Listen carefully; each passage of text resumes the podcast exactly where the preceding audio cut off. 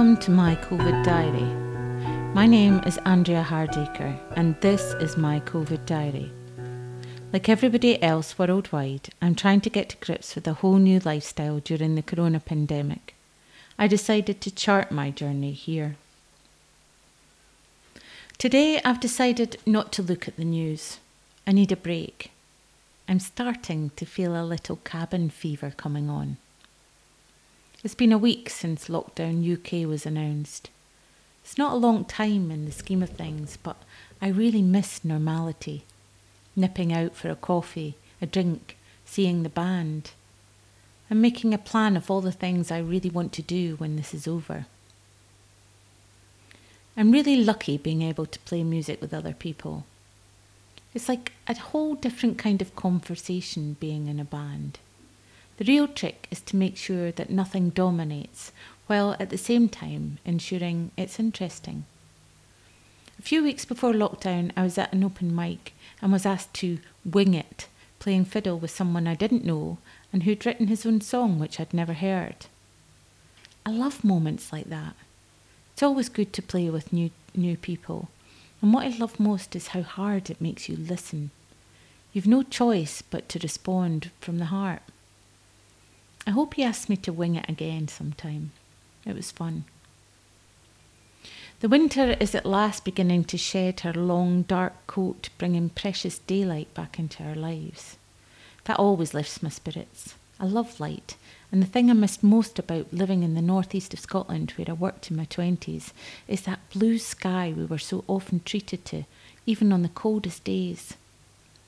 Yorkshire can be very grey at times, that said, there have been some gorgeous blue skies recently, and I'm counting every single one of them. With the weather being nicer, I've been airing our dog's bed every day on the patio outside. Our poor dog is eight this year. She's getting on a bit. Due to the boredom of lockdown, she's been getting more walks than she bargained for. My son takes her for about two hours a day, and she gets another evening walk from either Paul or myself. A few years ago, she'd have been up, wagging her tail the minute we got to the door, circling our ankles. Now she looks at us as if to say, Please, not again. I thought she'd be quite happy to sit outside in her bed when she came home from a walk, because it's been so nice. But after a while, she comes and stands at the window, wanting to be let back in. And I realise it's because she needs to be around us. She wants some company. Being around people is important. It buoys us up. No wonder isolation is used to punish people in prisons and now in some schools. I can't think of anything worse. Doing the podcast is a nice way of still talking to people. I've been keeping up the phone interviews locally too, which is really nice. Speaking to people I barely know, but somehow have things in common with, like the manager from my local bookshop who's been given advice on what books to read during Corona, and the man who runs the mental health group in Keighley. We've been chatting for a radio show, trying to keep people's spirits up. And we have a right good chinwag about the good old days when we were able to chat with strangers in shops or on dog walks. I also discovered yesterday that I've got a listener in Canada, and it was lovely to think that someone on the other side of the world was tuning in. My main priority today has been finding ways to keep me busy. I made some scones and some bread and this time didn't burn them. But I still got a huge pile of ironing waiting for me. I look at it every day and tell myself, I'm far too busy podcasting to do anything like that. I also started a new book, The Bookshop for the Broken-Hearted by Robert Hillman. It's been sat on my shelf for ages. It's not my usual sort of read, but I am enjoying it, and I'm already a little bit in love with the male character. I told my other half he had a bit of competition, a strong, silent man from a novel.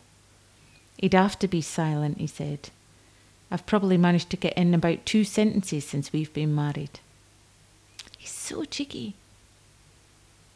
If you're canny enough, you'll discover a lot of free courses right now online. I signed up for one today on creativity with Imperial College in London. Who would have thought there'd have been an actual course on creativity?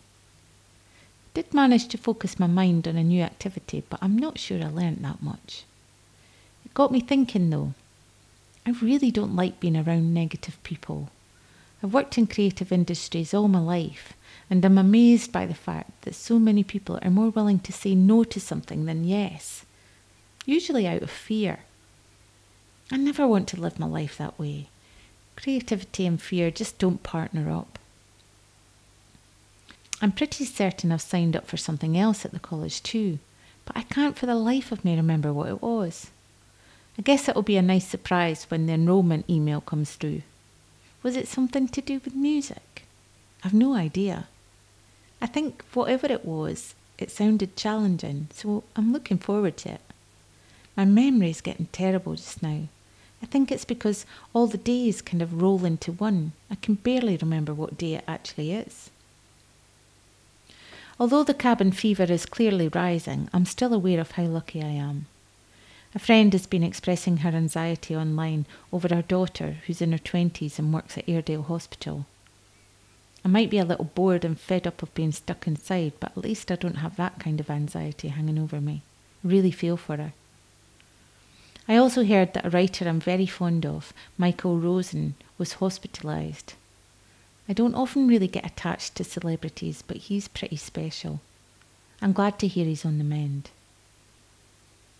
There's still a lot of uncertainty around this virus, and I find that challenging. I want to see a light at the end of the tunnel. I'm an impulsive person and I just want to get on with things. Several years ago, I went a little crazy and took up running. It lasted just over a year, I think, before I remembered who I actually was and how much I hated sport. I used to run with a friend, and she gave me some good advice. Don't look at the top of the hill when you're running, just look down at your feet and keep going.